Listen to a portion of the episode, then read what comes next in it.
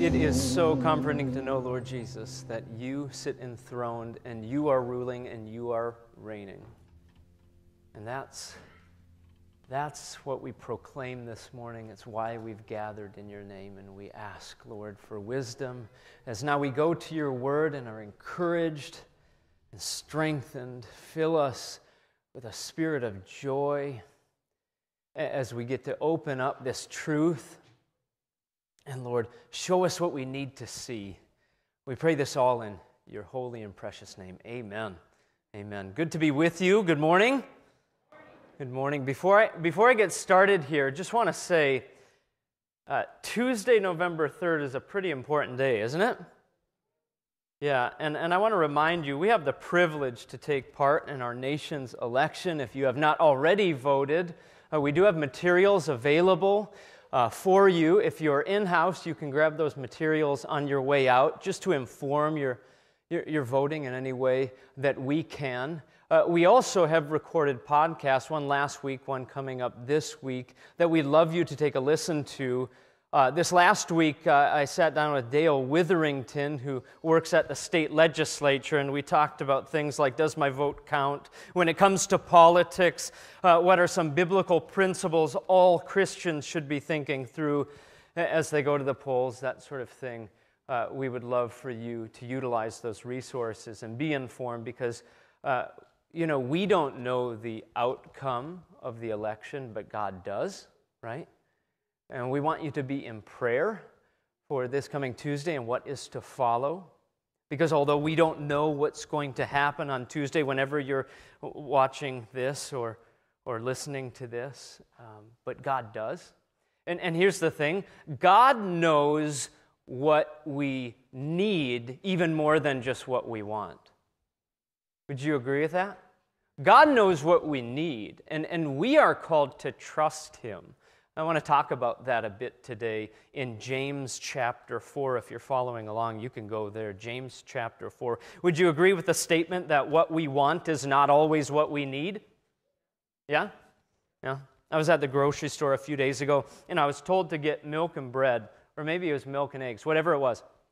Anyway, and of course, I made my way to the other side of the store where the chocolate chip cookies were, and I'm walking down that aisle very, very much on purpose, and I turn to my left, and no kidding, the very thought comes into my mind Do I want this or do I need it? Do I need this or do I just want it? I bet I do that every single hour of the day with something.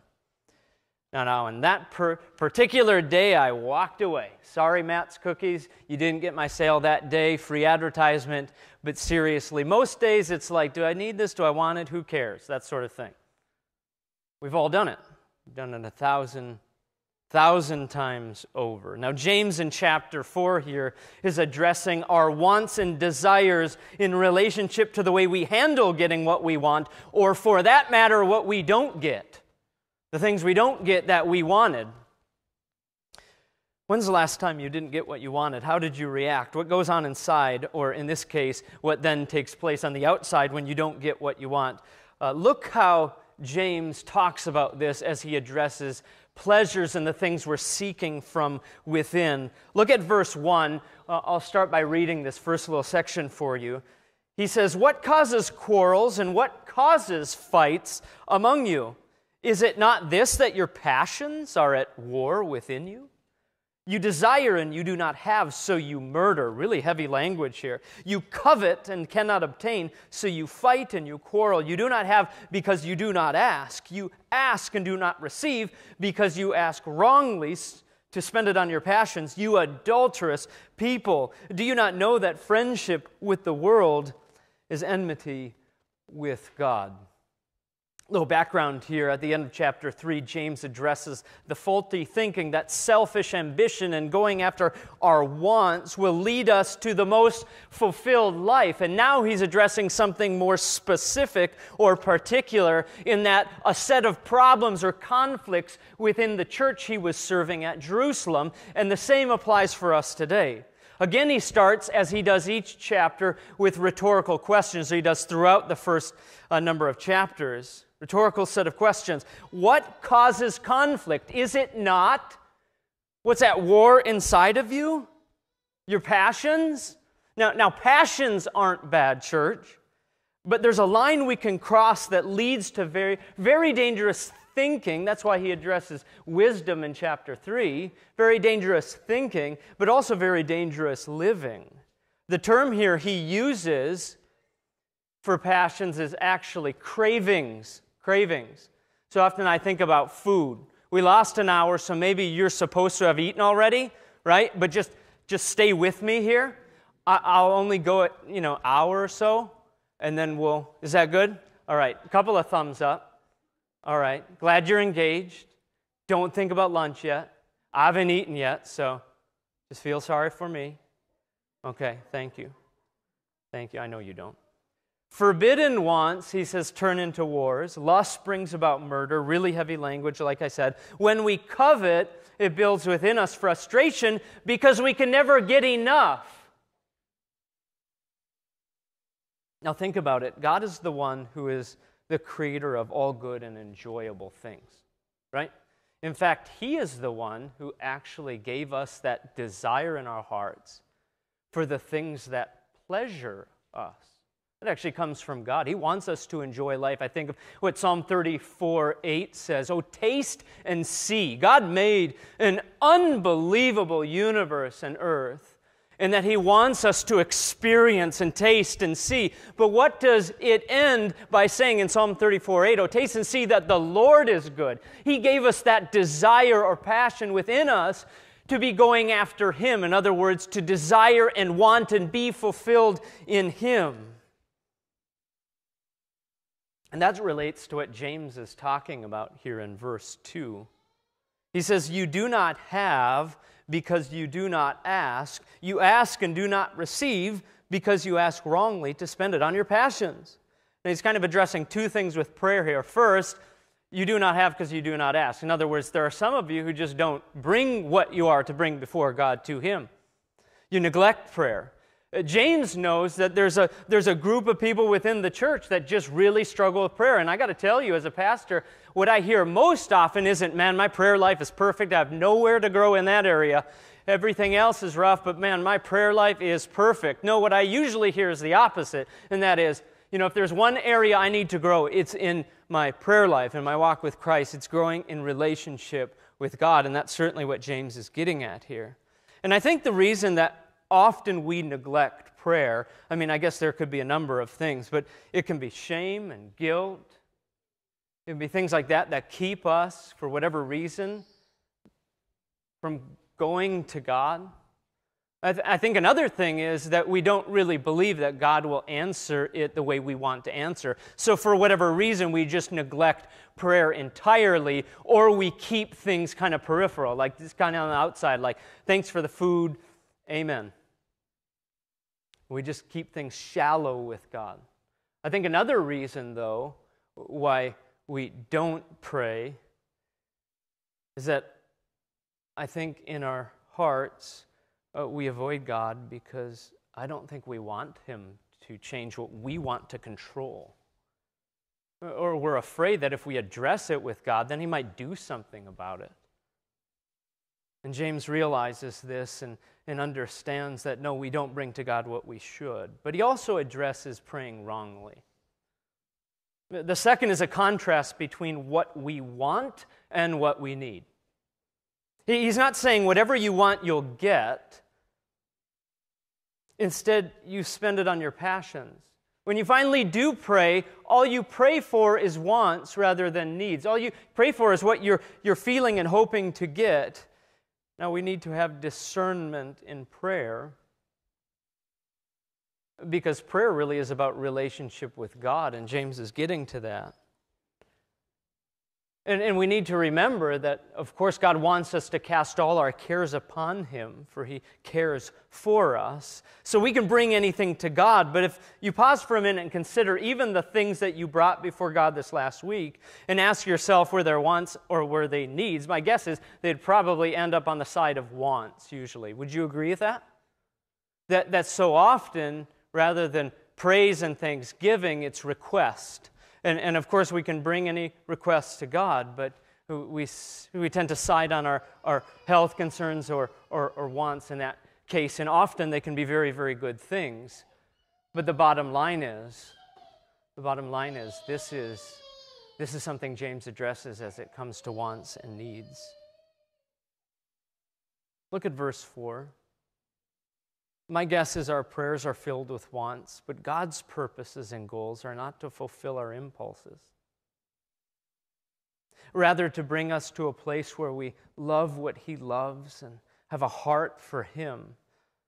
So, this is the goal of prayer, and He expounds on this a, a bit deeper when he says, Do you not know that friendship with the world is enmity with God? He's getting at relationship with God, that, that prayer is not transactional in nature. It's not intended to be that. Uh, like God's some gumball machine. You put the quarter in and then you hope to get the treat you want. I remember as a little kid, do you guys know what gumball machines are, kids, these days? Um, you, you put this quarter in, then you turn this knob, and then out comes like, you know, whatever you paid the quarter to get. But you didn't know what you were going to get. Okay? I remember one time turning that knob and nothing came out, and I was going to throw that thing on the floor and shatter it. No, I didn't do that. Because I didn't get what I want. Is that how we kind of treat God sometimes? Kind of depends on if we really wanted it, I guess. Therefore, whoever wishes to be a friend of the world makes himself an enemy of God. Or do you not suppose it is to no purpose that the scripture says he yearns jealously over the Spirit that he has made to dwell in us, but he gives more grace? Therefore, it says God opposes the proud but gives grace to the humble. He goes from talking about prayer to talking about friendship with the world. And I ask the question, why? What's, what's, what's the contrast here? Now, now, God doesn't make enemies. First, I want to say that. It's not that God is seeking to be enemies with you. Don't read this wrong. God so loved the world. But when we go to our feelings and pleasures, just like the video articulated, when, when all we want is what the world can offer, what are we doing? We're putting ourselves at enmity with God or contention with God. For God knows that the carnal pleasures of the world will never fulfill us and that it will ultimately drive us away from Him because when we want something that cannot fill us, then we will always want it, eventually replacing God because if we want something we cannot ever get, we will seek after it and replace it with God, as I said. He yearns jealously over the Spirit that He has made to dwell in us. This is brilliant what James is doing here. He gives us a picture of our heart. God made it to house His Spirit. But from the day we were born, guess what came in, renovated the kitchen and the bathroom, and moved in and took over? Pride. Pride. From the day we were born, because of sin, pride took over and said, You know what? You don't need God. You're the master of your own ship. You're in control. The only way to really enjoy life is to be in charge of your life and be in control of your life. That's pride. Pride says, do your own thing and that will bring happiness. Pride says, what you want is what you need. That's what pride says. This is, of course, why James addresses wisdom first and then gets into this hostility that was amongst the believers in the day. From the day we were born, sin comes in and takes up residency in the form of pride in the place that God is to reside. But if that were true, if it really were that what we want, what we desire, and what pleases us and pleasures us, if that were really to fulfill, it would have, it would have certainly worked by now. It would have worked by now if if that could give us the longing we desire, if chasing after desires could fulfill, it would work. But instead, we know it leaves us troubled and, and divided and hostile towards one another because pride builds within us conflict, which is why James is addressing its relationship to our relationships It, it makes us at odds with each other and more grievously at odds with God. It's why he says God opposes the proud but gives grace to the humble. Pride creates hostility with God because it takes the space that God intended for his spirit. I was trying to think of like what that looked like and what came to mind was imagine leaving here and going back home to your house or apartment.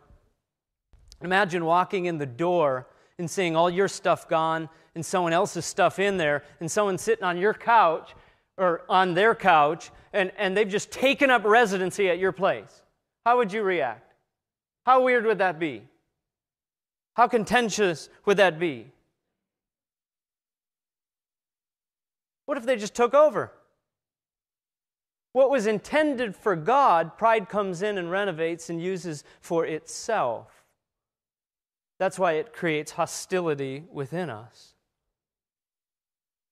What are you chasing that you know can't fulfill you? What goals or passions are taking precedence over God's place? We're conditioned to think.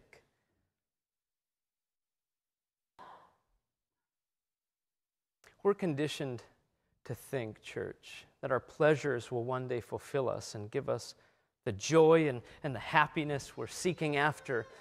But like I said, if it could satisfy, it already would. History shows us that rather than satisfy our selfish ambitions and passions cause agitation and tension within us and what's in us directly affects what's happening on the outside so when we don't get what we want we you fill in the blank we cry about it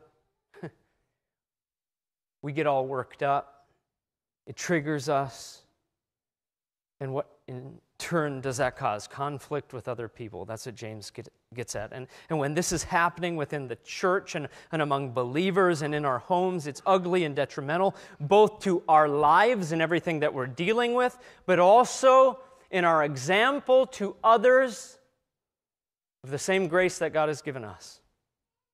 It was some months, months ago, but uh, we, my family and, and I were taking care of a little baby, and uh, sh- she had already eaten. We were at the dinner table. She had already eaten and we are having i don't remember what it was but some it was pretty hot food and and she had already eaten so someone was going to have to hold her and on this moment i was holding her with my left side and on the right side i'm trying to eat my food like this you know you can imagine and what does she want baby wants hot food and not only do i not want her to eat that because she shouldn't eat it because she wasn't old enough to eat big people food but um, she, i didn't want her to touch it because it was really hot but I was probably talking and distracted as I get. you can laugh. And, and, and I turn like this way, and she just goes, and of course, I say, stop, you know, like that. And then she feels the, the heat on her hands. And she just gives one of those looks like, you know, that sort of thing. I didn't do that very well. Anyway. And I remember thinking, no, you don't. You, you thought you wanted it, but you did not want that. And I don't think she did it after that again. But are we not like that? Especially when it comes to pleasures, if we're honest with ourselves, are we not like that? We might even know it will burn, it will hurt, and yet we touch it anyways losing our temper, disappointment, conflict with others. This is a sign that we're following our wants rather than our needs, church. But isn't it amazing? Think about this. Isn't it amazing that God's answer to our lack, our going after everything else, Uh, our, our poor example of His grace, is to actually give us more grace. I'm so thankful for that.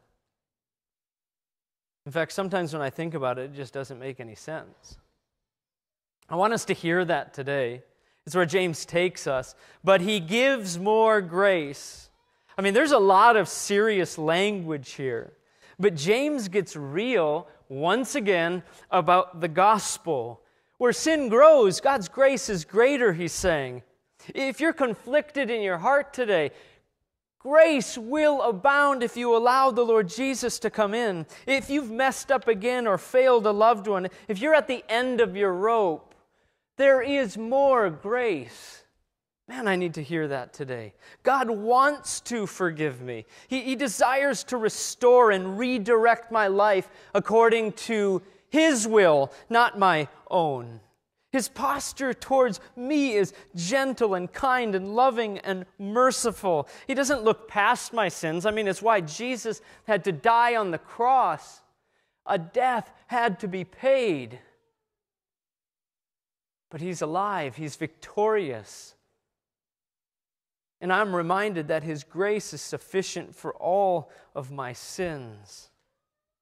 Church, hear this. In that place of failure or defeat, He gives more what?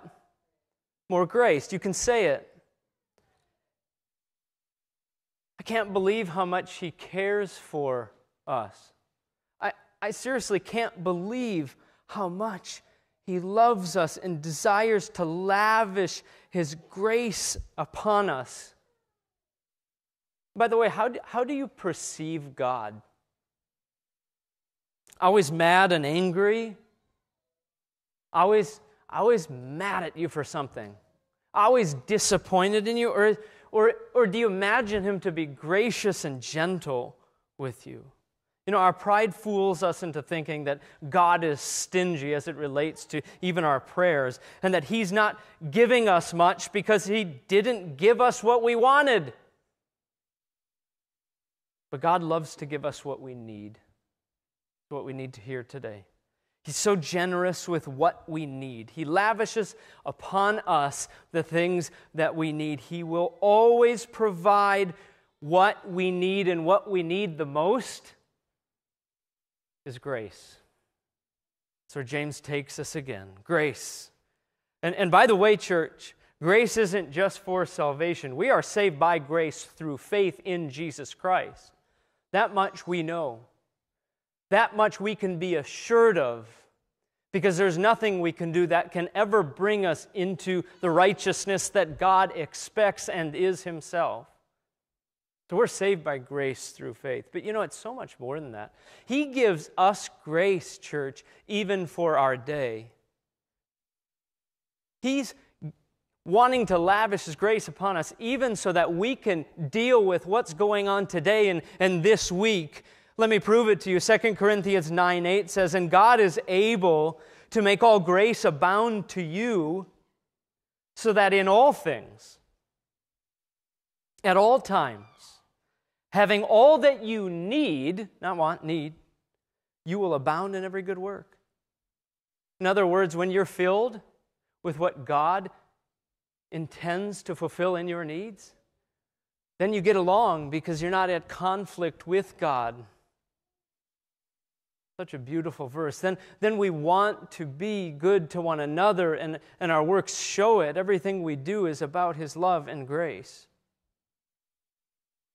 It's all about what, what we need. Now, here's what happens, though, and I'll just say this in closing. Because our pride and, and then the conflict it causes between people is so destructive, uh, James needs to show us what it looks like to take back what pride has looted from us.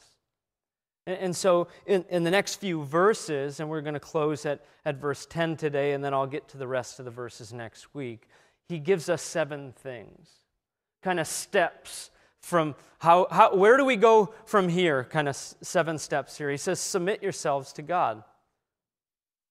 Then he, then he says, resist the devil and he'll flee from you. What a great promise. Draw near to God, that's the third thing, and he'll draw near to you. Then he says, cleanse your hands. We're going to have an opportunity to do that as we, as we uh, get into our, our, our, communion service part of the service. Cleanse your hands, you sinners, and purify your hearts, you double minded. then he says this be wretched and mourn and weep. He's talking about true surrender. Let your laughter be turned to mourning and your joy to gloom, not forever. But you know, when we have a contrite heart, which means a heart that really truly wants to give up that which pride has stolen from God. We are sorry, but more than sorry, we, we seek we seek to give our sins to God. And then he says this humble yourselves before the Lord, and he will exalt you. It's the opposite of what the pattern of the world is. The pattern of the world is do your thing, and you'll get what you want, and you'll get your heart's desire. And, and what this is saying, we know it's true, is when we die to self. When we die to self and surrender to God, then, then we will be lifted up. It's awesome. You know, it's always in surrender that I realize my, my, my great need.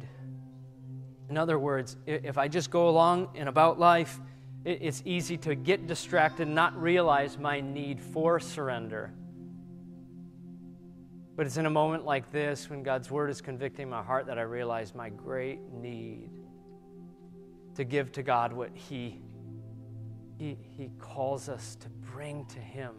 He doesn't want us to keep from Him because He wants to lavish His grace upon us. And we have an opportunity now. I'm just going to ask you if, you, if you don't mind, if you would bow your head with me as we prepare our hearts for our communion service, as, as we take part in remembering what Christ Jesus has done for us on the cross and that he shed his blood and died for our sins so that pride could be removed from that place that was intended for God.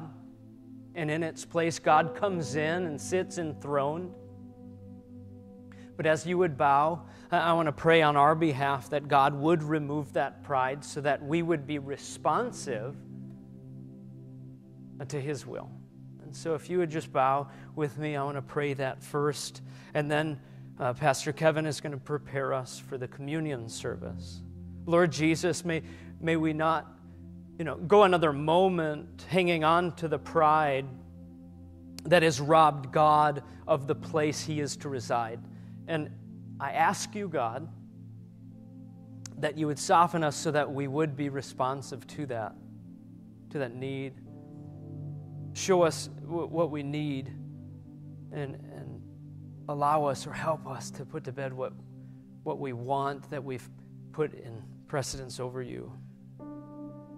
Lord Jesus, we need your grace more than ever before. We're a prideful people in and of ourselves. We're selfish. We're double minded. Meaning, like some days we, we kind of follow God, and then other days we don't. Some moments we seem to follow His word, and other moments we don't. We're inconsistent. We struggle in our prayer life. We're ashamed of things we've done. In fact, it comes to the point sometimes where we don't even want to go before you, God, or be around other believers in Christ because we're ashamed of things we've done in our life, but God, you are a gracious God. And we need to be reminded this morning that you give more grace, that you offer more grace where sin abounds. There is, there is grace, more and more. So, Lord Jesus, draw us to you. And allow us to die to self. Lord, lift us up as we surrender to you. And give us victory over sin. Allow us to live in your peace and restore, Lord God, our relationships and most importantly, our relationship with you. We pray this all in the name of Jesus. Amen.